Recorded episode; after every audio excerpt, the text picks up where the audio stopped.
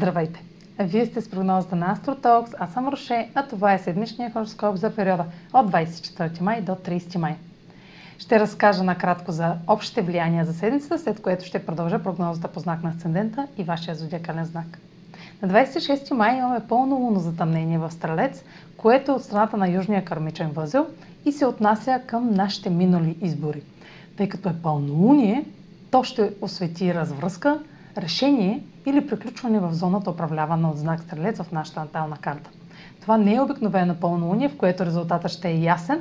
Затъмненията обръщат картите на масата, символиката им не е ясна, но за сметка на това е категорична. На 29 май ретрограден Меркурий в Близнаци ще засили още повече ефекта на затъмнението. Любимото на всички време за корекция е подходящо да преосмислите, предоговорите или пренапишете дела в зона от живота ви, която е най-активна в момента.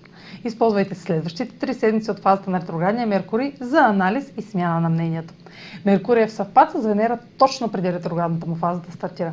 Случващото сега няма да е напълно ново за вас. Вече сте получили не един сигнал за предстоящи събития и новини. Те може да са толкова мощни и объркващи, че да ви е нужно да ги чуете отново и отново, за да ги побере умът ви. Ще имате цялото това време през месец юни.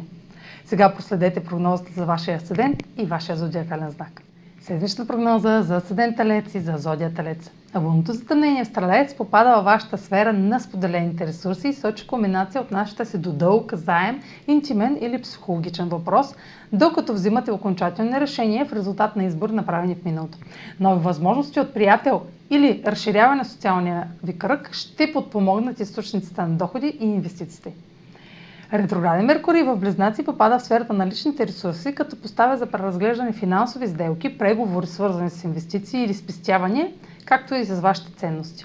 Възможно са обърквания в плащане или разходи в резултат на писмени грешки или липсващ документ.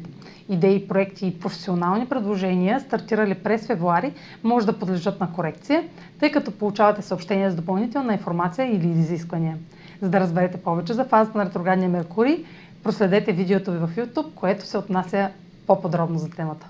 Това е за тази седмица. Може да последвате канала ми в YouTube, да ме слушате в Spotify, да ме последвате в Instagram и във Facebook.